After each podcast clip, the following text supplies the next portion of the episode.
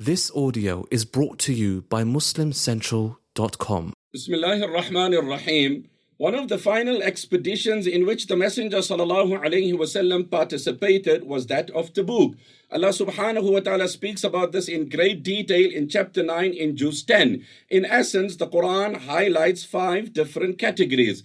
But today, for purpose of reference, I only want to speak of two categories. One being that of the genuine believers who could not participate, and the latter being that of the munafiqeen. So direct to the point, verse number 92, chapter 9, Juz 10, Allah subhanahu wa ta'ala says, There is no blame, there is no reproach, there is no sin, there is no consequences for those people who came to you in the expedition of Tabuk, O Muhammad sallallahu alayhi wasallam, and they asked you for some wealth because they did not have, they asked you for conveyance. Qulta, you said to them, La ajidu ma ahmilukum alay. I don't have any means. I'm depleted. I don't have any surplus conveyance or wealth.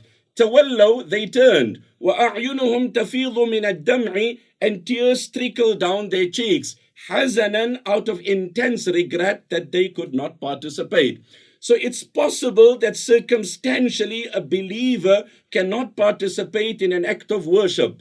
My question to you, my brother, is when you arrived at the door of a masjid and you found a notice that the masjid has been temporarily and momentarily closed due to the circumstances, are you amongst the category tawallu who turn وأعينهم تفيض من الدمع with tears trickling down your cheeks حزنا out of intense regret that you were unable to offer the prayer with congregation in the masjid well if that's your uh, emotion, that's your pain, that's your hurt, that's your cry, then bushrakum al glad tidings for you. In Bayan al-Quran it is written, فيه دلالة على أن من قصر عن العمل بعذر وكان من نيته أن يعمل بها لو قدر لا يحرم من البركات. If a person was denied from performing an act of worship at its optimum level due to circumstances outside his control, but he had the passionate desire to do it so,